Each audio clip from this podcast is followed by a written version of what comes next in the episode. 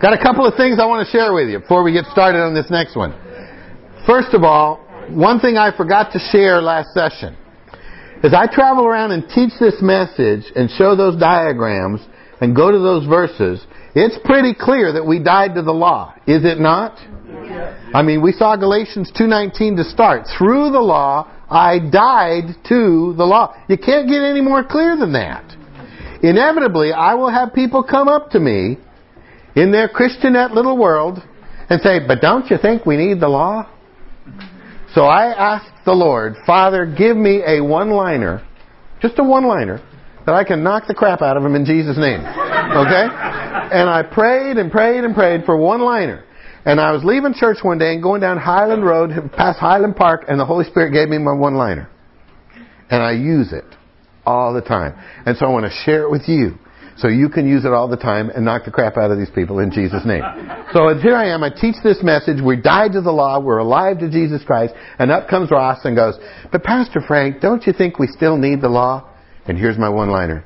My friend, why do you want to rob my Savior of the glory that He secured for Himself at the cross? Why do you want to rob Him of His glory? And boy, it shuts them up in Jesus' name. And I go, it's so good. So remember that line when somebody comes and tells you they need the law, because they, they're, why do you want to rob our Savior of the glory that He secured for Himself at the cross? That's a powerful statement. Okay, next thing, shifting gears. Last night we took a test. Remember? Pull out your piece of paper. Here we go. Exam time. We asked you what happened at the cross. How many of you had Jesus died for my sins as part of it? Yes? Hands? Good. What's the second half that was supposed to be on there? I died with him. If you did not have that, you do not know that. You need to believe that. You need to receive by faith that truth. And just right where you're sitting, say, Father, I didn't realize that I died with him. Or if I did know it, it wasn't at the forefront of my mind and it needs to be. So I'm going to receive by faith that I was crucified with the Lord Jesus Christ, buried and resurrected with him, and in brand new creation of God. Okay? With me? Time for another test. I'm going to ask you a question. It's time to think tonight. You ready, Bob? All right. Here comes the question. How was Jesus able to do all that he did? Think about it. He walked on water, healed the sick, raised the dead, resisted temptation, loved the unlovely, was kind to his enemies. Question. How was Jesus able to do that? Write down your answer, quick as you can. Doesn't have to be an essay. Probably would take about 10 seconds. You got it? Jesus healed the sick, raised the dead, walked on the water, loved the unlovely, was kind to his enemies. How was he able to do that? Write down your answer, put your paper away. We'll come back to it tonight, I promise.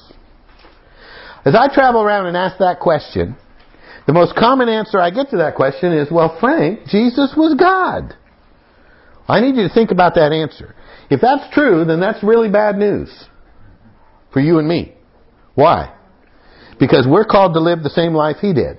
Now we're not called to walk on water and raise the dead and do all that stuff, but are we not called to love the unlovely? Are we not called to be kind to our enemies and to forgive and to be patient? The question is, how are we going to do that if we're not God? That means we're destined for failure in our Christian lives. Then you got to go a little further and you start to have to start asking yourself, why would God call us to live a life that we can never live? That would be downright mean. That'd be like that little boy that pulls the flies off, wings off of flies. you know, here's God. Come here, Jesus. Watch. We're going to call them to live the life they could never live. you know, what is that? Is, and then I got to ask you a question. Could you worship a God like that? That calls you to do something you could never do?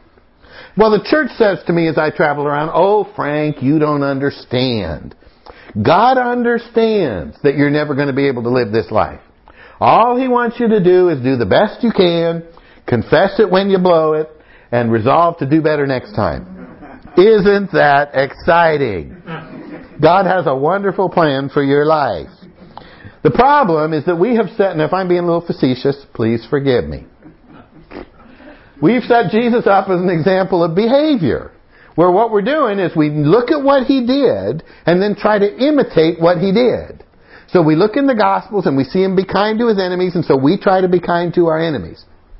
We see that he was gracious to the sick and the poor, so we try to be gracious to the sick and the poor. You got me? But what about when you realize that there's things that you have to do that Jesus didn't do? For example, how would Jesus drive a car? See? I'm convinced he'd salute some people in the name of Jesus. At least that's my answer. So, and this was a real phenomenon several years ago when we asked that question, WWJD. What would Jesus do if he were in my shoes? And then again, we try to imitate what he would do. But you've got to look at this with reality. Do you realize how hard it is to be like God when you're not God? How hard it is to try to be like God when you lack the resources. Now I want you to think about this with me. What does the church call a man who tries to be like God? Generally, we call him a man of God. But do you know what God calls a man who tries to be like God? He calls him a rebel. Right? God never called you to be like him. In fact, he doesn't want anybody to compete with him at all. He's a God who's jealous of his own glory and will protect his glory. So that's not the answer. I had an occasion happen a few years ago and um, I'll tell you about that. This guy is the vice president of a major missions organization. He's going to be the next president of this missions organization. So for that reason, I'll protect him because I want to be like Jesus. And I won't tell you his name or the organization he works for, but he's, he's up there, okay? Well, he walked into my office and he goes, huh. And I said, huh? And he said, yeah, huh. I said, well, what are you huh about? He said, look at this. Look at all these books. Look at all these CDs. Look at all these DVDs. The church has never had that kind of resources in all history. Obviously, he's on an agenda. So I said, well, what's your point? He said, well, the point is this. The world used to divorce, but never the church. Then the church started divorcing, but never the missionaries. And now our missionaries are divorcing. And yet we have all these resources. What do you have to say about that? I, I got a little gray hair. So I said, what do you think? Right? And he said, well, I think it's because nobody's preaching on sin anymore. And nobody's preaching on the standards of God. And nobody's holding these people accountable. And we're so eager to restore them that we're not loving them with conviction and discipline. That's what I think. Frank, what do you think? I said, well, I don't think that. He said, well, what do you think? I said, well, I think the problem is that our churches are doing with their people like our country is doing with its criminals. And he said, what are you talking about? I said, well, let me illustrate it. Brother, Ephesians 5.25, what's it say? He's husbands love your wives. I said, do you do that? And he said, yes, I do. I said, oh my God, you are a stench in the nostrils of God with your pride. And he said, what? And I said, well, finish the verse. Husbands love your wives like Jesus loves the church. Do you really mean to tell me you love your wife like Jesus loves the church? And he said, well, I try. I said, oh my God, you're even worse than I thought. And he said, well, what do you do with that verse? I said, I confess I'm an utter failure at loving her the way she needs to be loved and have to depend upon Jesus to love her through me because he's the only one that can love her the way he loves the church. Now I'll explain what I mean. Our country takes criminals and educates them and what do you get? Educated criminals. Our churches take people who are pridefully living independent of God and educates them with the Bible. And what do you get? A bunch of biblically educated, prideful people who live independent of God. See? Who have a lot of knowledge, but don't have any ability to be able to pull off what they know. And what we supremely cannot do is we cannot love. So because we're called to live the same way Jesus lived, it becomes very, very important that we understand how Jesus lived so that we will be able to live as he lived. So we're going to come back to this question. Is there a better answer for how Jesus was able to do all that he did? And what we're going to do is we're going to just look at two simple things tonight. So Bob, you can stay in the front row. We're going to look first of all at how Jesus lived, and then we're going to look secondly at how we're to live. That's a pretty simple outline, isn't it? So even Bob ought to be able to get it. All right. Feel the love, brother? All right. So let's look first of all at how Jesus loved. And we want to say that Jesus is the example. He is the archetype. He is the model of how we're to live the Christian life. But not in terms of what to do, behavior. In other words, we look at his behavior and then we go try to imitate. But we look at how he did it. We want to look at his method. Does that make sense? So we're going to start going to the scriptures and look at his method because he tells us how he lived. John 6 verse 57. I need a reader. John 6:57. You got it? Okay. Oh, I don't. I have it. Tell her, Paul. Thank you.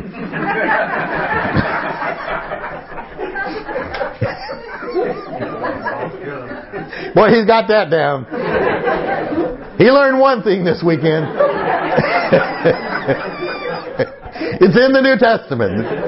I hear him in sleep at night. It's in the New Testament. Don't even be going, what? What?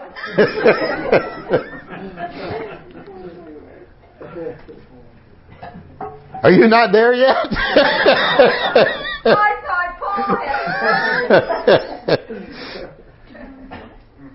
You made me laugh too hard. I was in Third John. All right. That's in the New Testament too. Tell her, Paul. John 6:57. I'm on it. Here we are. Just as the living Father sent me, and I live because of Okay, here we go. So that It sounds well she's eager now. I'll make up for it. I'll make up for it. I promise. I'll redeem myself. Not by works, baby. Not by works. okay. It sounds so arrogant for this pastor, measly pastor, to say we got translation problems. And, and I don't ever want to sound arrogant. Please don't hear me sound arrogant, but I do want to be a communicator of truth. Because the truth will set you free, but if you believe a lie, you'll be bound. And I don't want anybody bound. I want you to experience your freedom. So it's about truth. It's not about me being right. It's about truth. So please don't hear me be arrogant when I say this. But that is a very bad translation. Okay?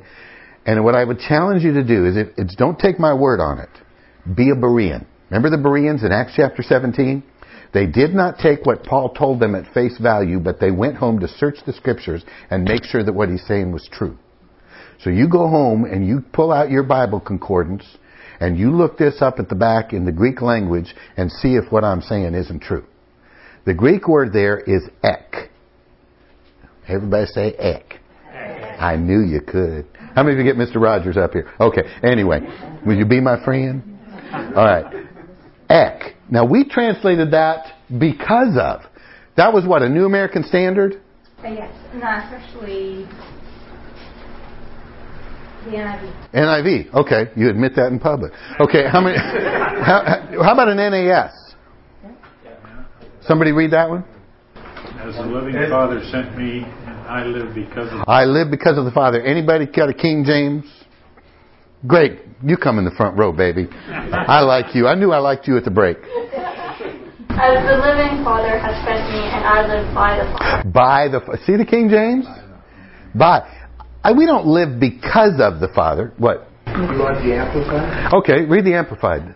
Just as the living Father sent me, and I live by and through because of him.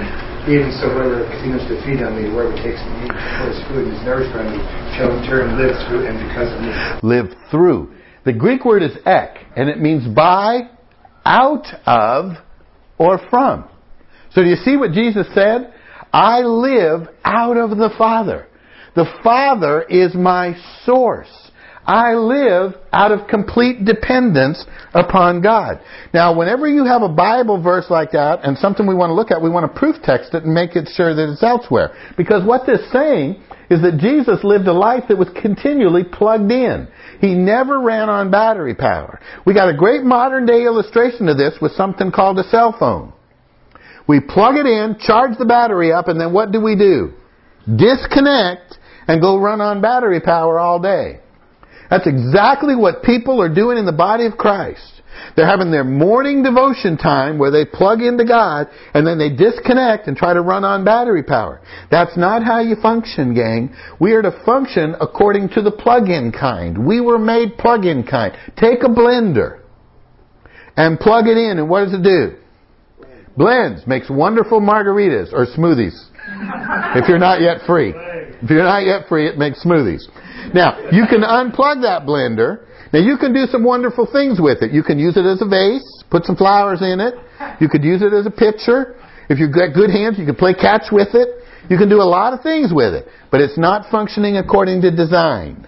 Right? In order to function according to design, it had to be plugged in. That's what Jesus was doing. He's saying, I lived a life of total plug-in. Now let's look at some other verses and see if this isn't true.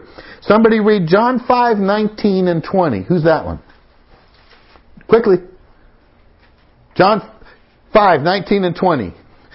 Somebody read John 5, 30. Who's going to be that one? Great, over there. And then John 8, 28. Bob, you got that one? 828. John 14:10. Great, in the back. Okay, here we go. Tina, is that right? Yes, ma'am. Okay, John 5, 19 and 20. Then answered Jesus and said unto them, Verily, verily, I say unto you, the Son can do nothing of himself, but what he seeth the Father do. For what things soever he doeth, these also doeth the Son likewise. Okay, did you hear it? Truly, truly. In other words, I really mean it, I really mean it. The Son can do nothing of himself. I am continually plugged in. Next verse, John 5:30. I can do nothing on my own initiative. As I hear, I judge. As I hear, so I judge. John 8:28. When you lift up the Son of Man, then you will know that I am He, and I do nothing on my own initiative, but I speak these things as the Father taught me. I only speak as I'm told. Do you see that? It's over and over and over again in the New Testament. Jesus said, I don't live independent. I live out of the Father. And by the way, this answers the long asked question of the adulterous woman in John chapter 8. Did you know that? How many of you remember the story of the adulterous woman in John chapter 8? Remember that they caught her in the very act of adultery? And they brought her before Jesus. By the way, where was the man?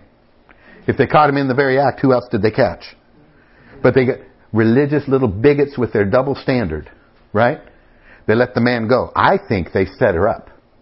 Okay, I think that this was a setup. And they conned the guy into doing it, and then they let the guy go free and pulled the girl before Jesus. And they had him. By the way, their little conniving little religious stinker minds had really come up with a good one. Jesus, what do you say? The law says stoner. What do you say, Messiah? And they had him. If he says let her go, then he what? Violates the law. If he says stoner, then what? He's not the loving Messiah. They had him. So what did Jesus do? Help me out. He started drawing in the sand. I have heard some of the most ridiculous sermons on what he was doing. Okay. Oh, he was writing the sins of the Pharisees. Well, all sin is the same to all men. What a bunch of, you know, done. So, you know, I'll tell you what he's doing. We just read it. As I hear, I speak. He was buying time. Father, they got me. If I say stoner, I'm not the loving Messiah. If I say let her go, then I violate the law. Father, I need you. They've got me. Those little stinkers. What am I going to do, Lord? Oh, Father, you are so cool. Whoever's without sin, cast the first stone. And then what do you do? Oh, Father, you fried them. look, look, look, at them go. See? That's what happened in John chapter 8, I'm telling you. All right, John 14. In the back, verse 10. Okay, well, I got to help you out before we get to this one. This is the final night of Jesus' life. He's just told the disciples he's going away. I'm going to the Father. And what does Philip say? Can you show us the Father? And what did Jesus say? Oy vey. It's in, it didn't make it into the New Testament, but that's what he said. Because he's Jewish. Right? And here comes his answer. Do you not believe that I am in the Father, and the Father is in me? The words that I say to you, I do not speak on my own initiative, but the Father abiding in me does his works. Okay, do you hear it? If you can't believe the words, can you at least believe the works? If you can't believe the lips, can you at least believe the life? Nobody can do what I'm doing unless they were the works of who? The Father. Oh. So now we've got to start asking some questions. How was Jesus able to do all that he did? What did he just tell us? It was God the Father doing life through Jesus as Jesus trusted him by faith.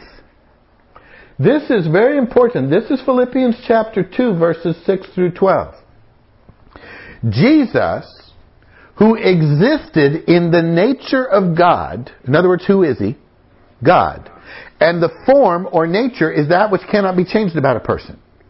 I've got a Hispanic bride, Janet, little Spanish girl. And so my kids are dark haired and jet black eyes. Okay? And they're half Spanish. Now I could put blue contacts in them and dye their hair blonde and call them Svensson. Right? but they're not going to ever be Svenssons. I have changed the outside, but who they are is who they are. You with me? So Jesus is saying, who I am by nature is God. That can never be changed. But what he did is he humbled himself, took upon the form of a man. In other words, he said, I'm not going to exercise my omnipotence. I'm not going to exercise my omniscience, my all-knowingness. I'm not going to exercise my omnipresence. I'm going to take my godness and I'm going to voluntarily restrict the use of it, not the nature of it. I'm still going to be God. But I'm going to function as a man. By the way, this answers all those little stinker cults that come knocking on your door. They knock on your door and they say Jesus is a created God. How can you say that? Well, he didn't know when he was coming back, so he's obviously not God. No, read Philippians 2. How come he didn't know when he was coming back? The Father hadn't told him. How come he didn't know who touched his garment that time? Because the Father didn't tell him. You see that? It's a very easy answer. Jesus is God, but he functioned as a man. You with me? So let me ask you a question. Who walked on the water? Well, Jesus did. Didn't he? But what would Jesus say? Jesus would say the Father. So this introduces the great tension of the New Testament, which is I, but not I. Remember the Apostle Paul? I labored more than any other apostle. Sounds awfully arrogant. Uh, but it wasn't me, it was Christ in me. You see the tension? This is what happens when I hear people in ministry all the time. I'll, I'll have a, like this person will come up and sing this most beautiful song. You ever had this happen? Or, or they preach a great message and you go up to them and you say, man, that was really good. And what does the person say? It wasn't me, it was God. And I want to say, well, I could have sworn I saw you moving your lips up there. Don't say things like that. What you say is thank you. I am glad that God ministered to you through me as I sang or preached. You with me? You deflect it to the proper source, but you don't say it wasn't you, because it was you. You with me? So here we go. You ready? Who fed the 5,000? All right, let me put it to you a different way. Everybody answer. Did Jesus feed the 5,000? Yes. yes. Did the Father feed the 5,000? Yes. So did Jesus or the Father feed the 5,000? Yes. yes. You got it. Good for you. Do we believe it? Yes. Do we understand it? No. Ah, oh, you're good. You are so good. Okay, take out your paper.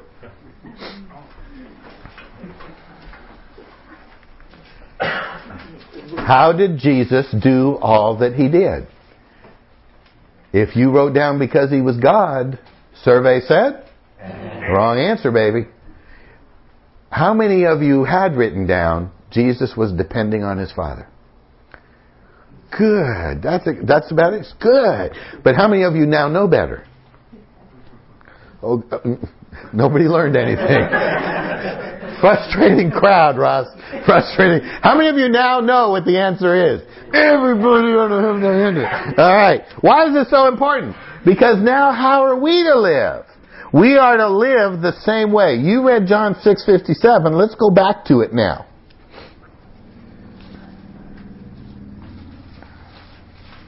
Just as the living Father sent me, and I live by, from, because Good for you. of the Father, so the one who is uh, who feeds on me will live because of me. And again, not because of, same word.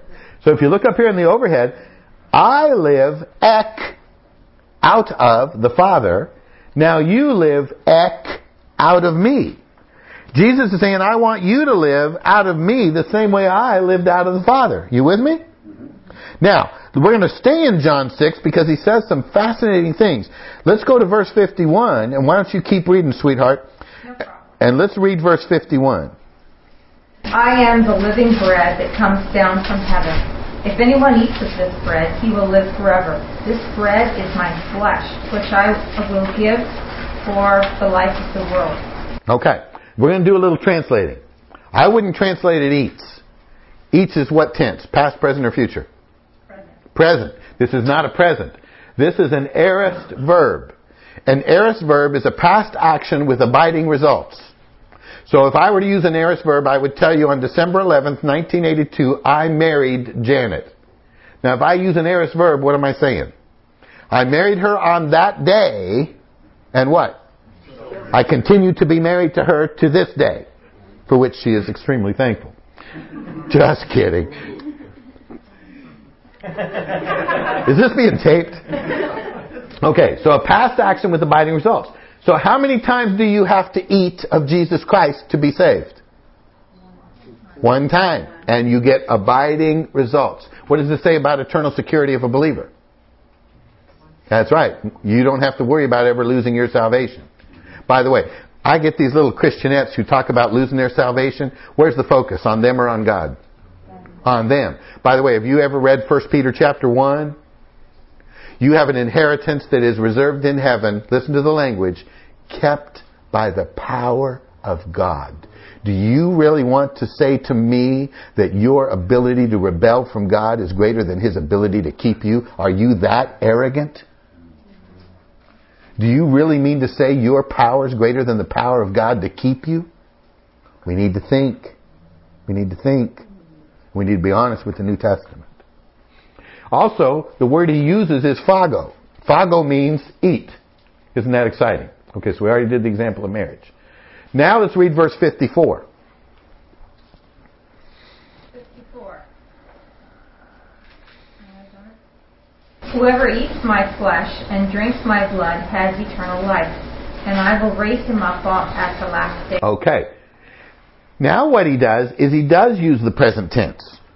He who eats of me continuously will have eternal life. The difference is he uses a different word, and this is trogo this time.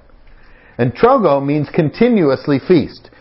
Trogo would actually mean crunch and munch. That's its literal Greek translation. This would be the eating at a buffet. So let's put those two verses together now and watch what Jesus says because this is an amazing truth. He who will eat of me one time, phago, will have everlasting life. But he who will eat of me all the time will experience eternal life.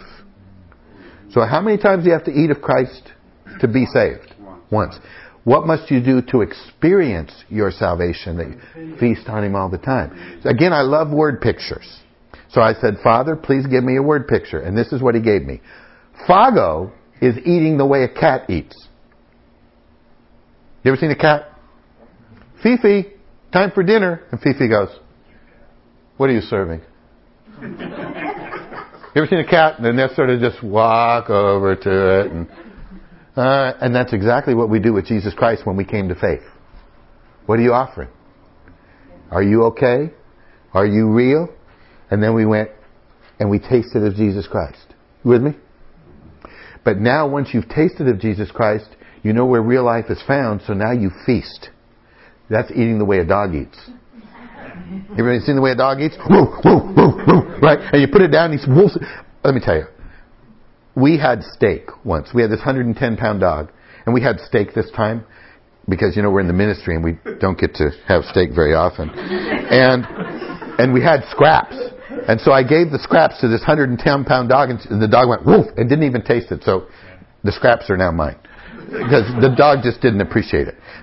You, you see what I'm saying? I asked God again for another illustration, and this is the illustration I got. The illustration of an IV line. I want you to think about an IV. How many times do they insert the IV? Hopefully. One time. I had a, look, I got pretty good veins, man. And this guy stuck me six times. Can you believe that?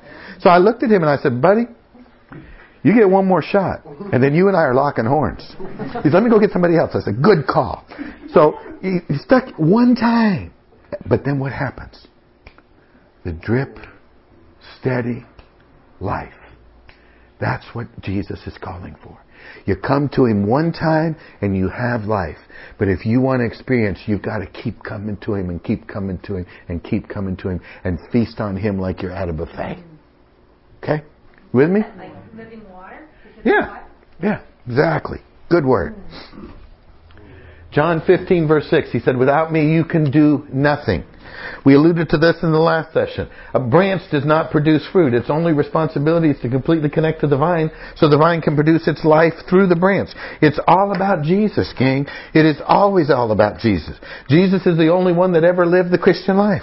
You never lived it. Tina, you never lived the Christian life. Jesus lives the Christian life through you. That's because Jesus is the only one that ever can live the Christian life. Because he's God and you're not. He wants to live his Christ life through us as we trust him by faith, living in complete dependence upon him. So we come back to Romans chapter 5 and we say the transgression of the one, death reigned, that's in Adam we got death. But much more, we got much better news. Those who tithe receive two things, the gift of righteousness and the abundance of grace will reign in this life. There's the key word through the whole verse. Through the one Jesus Christ. That is so very important. Without this phrase, do you realize all we've got is different doctrine? And then you go to the Baptists and you go, we got different doctrine. And you go to the Presbyterians and say, we got different doctrine. And you go to the Mennonites and say, we got different doctrine. Who gives a flying flip? Doctrine will not empower you to live. We have Jesus. That's how we live. And then we can go to them and say, guess what? You have the same Jesus. You got different doctrine, but the same Jesus. See? With that phrase, doctrine is relegated to its proper place. So receive the gift of Jesus, because you can't have a relationship with a doctrine. It's all about Jesus. We were never created to live by correct doctrine, but correct doctrine was intended to lead us to the person of Jesus Christ. I found this little thing in my church on a Sunday morning in the Sunday school classrooms. And I was not happy. because what does this say our life support system is? The Bible. Have you not ever read John 5:39? Jesus said, "You search the scriptures because you think that in them are eternal life." And I tell you that is wrong. They are not eternal life. They lead you to me. I'm eternal life. So I changed it. There you go. Now the only thing I wish I could do is put a Bible in this boy's hands. Because how do we learn about the Jesus life? We learn about it by the Bible. There's some silly, silly Christians who caught this message who actually tear up their Bibles and say, we, now that we got Jesus, we don't need the Bible anymore. Stupid. How do you learn about Jesus? By the Bible. That's what Jesus himself said. You with me? John 5:39, Jesus said doctrine doesn't give us life. They lead us to Jesus. So here we go. We were never created to live independent of God. Do you realize that? The issue is not that you're stealing. The issue is not that you're lying. The issue is not that you're committing adultery. The issue is that you're living independent of God. That's the disease. All those things are just symptoms of the disease. When you live independent, that's the kind of stuff you're going to get in your life. You were never created to have all the right answers. Isn't that good news? Now you can say, I don't know. Isn't that cool? People come ask you a question. I don't know. I'm connected to the one who does know, though. See? You were never created to be strong. Isn't that cool? You can be weak. Gloriously weak. How are you? Weak, thank you. Very weak. Isn't that cool? You were never created to be perfect. Isn't that wonderful? Now you can tell people your failures. I'm going to tell you some of my failures tomorrow. Just tempted them to come. I got to hear this. I'm going to tell you a bunch of them. I'm not going to tell you about the one last Thursday, though. Well, that was bad. I did tell my elder friends though. You were never created to be in control. Isn't that good news? You, you shouldn't be in control anyway because you'd screw it up. Glorious. We were created human beings, which means we're weak and dependent creatures who were designed to draw life from God. Now, Major Thomas, I was with him in Denver, and he said to me, Frank, God gave us a daily illustration of drawing life from Jesus. Did you hear that? And I started thinking, God gave me a daily illustration of drawing life from Jesus. Every day, every day, every day, He's teaching me to live dependently.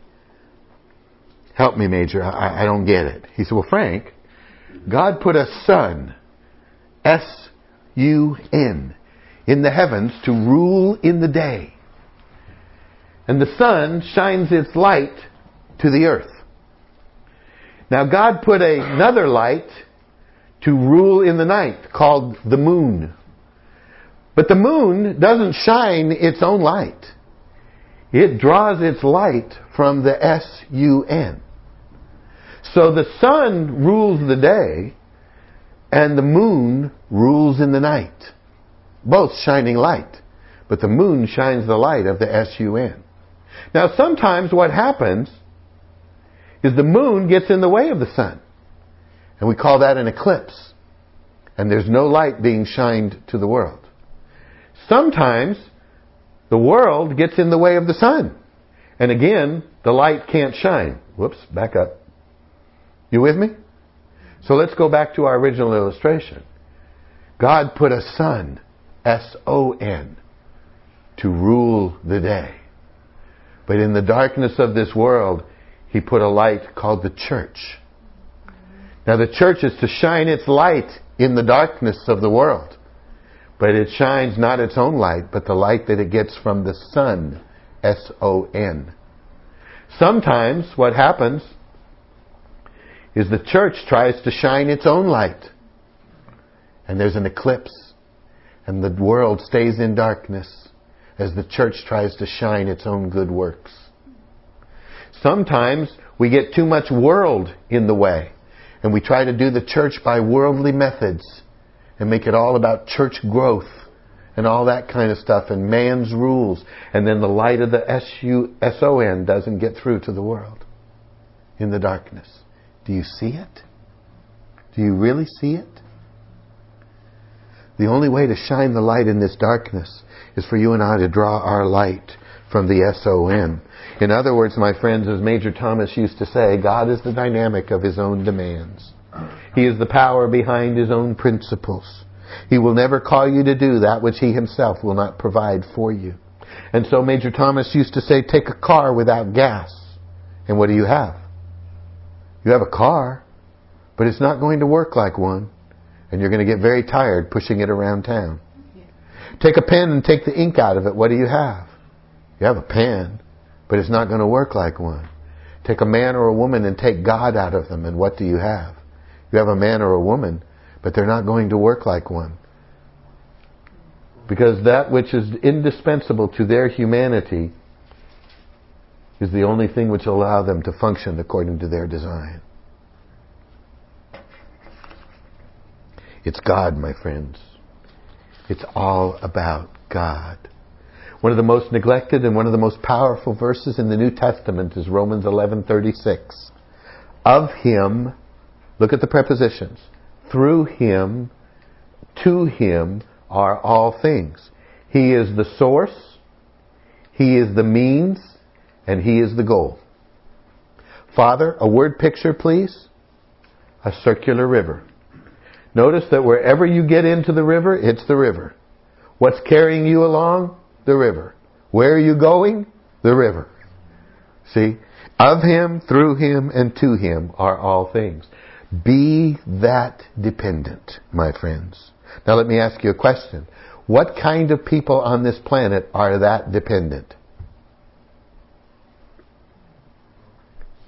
Children. I heard it. Who said that? You did? Okay, Bob? Sorry, brother. Yeah, children. What kind of people are that needy? It's children. May I suggest to you some language that maybe you've never pondered? That Jesus was the supreme child in a kingdom of children. Have you ever thought of Jesus as a child? Let me show you what happens here. This is very, very important, so clue in. God had two kids, and He wants His kids to be children like with Him. Did you notice the graphic? Let's do it again. When you are a child with God, He fills your little cup. By the way, that's what you're called in 2 Corinthians chapter 4. You're called earthen vessels, little clay pots. What is a clay pot used for? To hold something. When you have a coffee cup, what did you put in it? It's a container. You put coffee in it. Something good. You have this treasure in your little earthen vessels. So when you are a child with God, watch this, you'll be able to be adult with each other. See, I can come to Darlene. I don't need anything from Darlene. Darlene doesn't need anything from me. We can have a very adult relationship because we're both children with God. You see that? But what happens if you decide to become adult with God? Watch your vessel. empty. So now what do you do? What do empty vessels want to do more than anything else? Get full. Problem is you're separated from God, so who do you look to? Other people. We call that two ticks with no dog. Trying to suck the life out of each other where there isn't no life. And so when you're adult with God, you're going to be childlike with each other. Do you know what the world is? It's a gigantic nursery full of a bunch of screaming babies. Mine! You know what the church is? Same thing. Bunch of gigantic nursery with a bunch of screaming babies because they're so adult with God, they're childlike with each other, and it's a big nursery. And in nurseries, little kids beat up other little kids. I should tell you the story about my son. This is a, this is a little rabbit trail, but it's cute. I had this nursery worker come up to me after church, and she's like, "I got to tell you about your son." I said, "Okay, what did he do?" She said, "Well, he was in the nurse, and you got to understand, this boy is he's so mild mannered. He was a linebacker when he played football. You know what linebackers are? They hit the crap out of people, and the coach would get mad at him because he he'd be like this." And then the play would start, boom! He'd knock the snot out of somebody, then he'd be like this again. He was just very mellow guy, but you don't mess with him. So she says he was in the nursery and he was playing with this little toy. And this other little kid came up and took the toy away from him. And Pastor Frank, he didn't cry. He didn't yell. He didn't try to take his toy back. I said, well, you know, he is his father's son. you know. And she saw he, the little kid took the toy to the other part of the room, and, and little Benjamin went over and, and picked up another little toy, a little toy phone. And I thought to myself, wow, look at that boy, how easily he can just have his goals blocked and just go to something else. And then he picked up that little toy and he started to walk over to that other little kid. And she goes, Oh, I see what he's going to do. He's going to offer that kid that toy and then take his toy back. And so he walked over to that kid like this, and he wailed up like this and bopped that kid on the head and took his toy back. And I said, well, you know, he is his mother's, you know. this is what the church is, man. It's a bunch of gigantic babies in a gigantic nursery. Jesus was a supreme child in a kingdom of children, depending completely on his Father for everything pertaining to his life. Now here's the problem. It's easy for a child to be a child. It is very difficult for an adult to be a child. May I suggest to you a scripture? In the book of Genesis, God told Abraham, take that boy up and put a dagger in him. Have you ever read that text closely? There is not one argument. There is not one iota of discomfort, indecisiveness, anger, frustration, inquisitiveness. All you read is, and Abraham took that boy and headed up to the altar. May I suggest to you that was the decision of a child. A child who said, yes, sir, I hear you and I will do what you said. And it took 120 years to get that man to be a child. An adult would have said, wait a minute, God, that's the promised kid. You don't kill the promised kid. An adult would have said, wait a minute, God, you told Noah there's not to be any taking of life anymore. See, an adult would have argued. A little kid says, yes, sir. See, what happens is the world grows us up into adulthood and God takes over and has to grow us back down to childhood. And that's not easy for us to do. In order for you to become a child, you've got to start seeing your personal resources as liabilities. I'm just by nature a very strong man. That's a weakness. I am just by nature sharp minded. That's a weakness. You have to see your resources as liabilities. Say no to them so you can say yes instead to a personal Abba. To do that, you need a revelation. You need a revelation of your own neediness or you will never see the necessity of your dependence. Father, give me a revelation of what I'm really like. I want to see it even if it's not so pretty. And then secondly, give me a revelation of who you really are. If you don't know who he really is, you'll never depend on him. This is exactly what happened to the prodigal. Remember the prodigal? He's living in a foreign land. He's living with a bunch of pigs. What happened? He looked at himself and said, I'm with a bunch of pigs. then he got a revelation of his father. My father treats his servants better than this. That was an incomplete revelation, but it was enough of a revelation of his father to get him to go home. If he did not know his father would treat him well, he would not have gone home.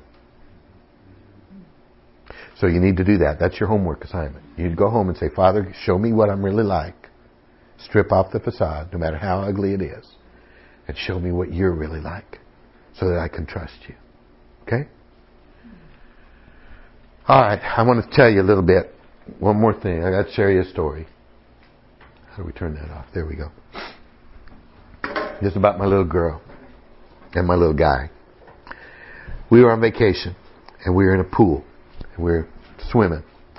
And my little guy is Mr. Kamikaze. Back up, Dad! Three, four years old. Whew. Fly through the air. Exhilaration, thrill, caught by strong arms, strong arms.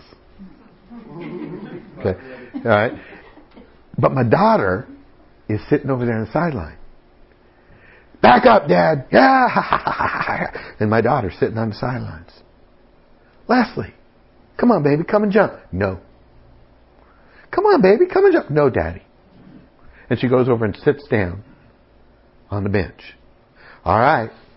Why won't she come and jump? What's the matter? What's going on? She's afraid. Now, fear is a secondary emotion. So we got to dig a little deeper. People don't just walk around in fear. They have a reason for their fear. What's her fear? What? That I might not catch her in terms of what? My heart or my strength? My ability? I think it's both. She either doesn't believe I have the ability to catch her or she doesn't believe I have the heart to catch her. So she sits on the sidelines. But here's the key. My son isn't sitting on the sidelines. He is trusting his father. And he is laughing and he is experiencing exhilaration and thrill as he's flying through the air and then caught by these strong arms. And the little girl watching him and watching him and watching him gets a little jealous. So she walks over to the edge of the pool. That's what you're doing, baby. She says, Daddy, will you catch me? Of course I'll catch you. Come on, baby. Come closer. Come closer. Come close. It wasn't even a jump anymore. but what did her father do? Met her where she was. And then what did she do? She jumped. And what did I do? I went, no, I didn't do that. I didn't. Just kidding. I man. And pretty soon, what was she doing? Back up, Back up Dad. Here's the key.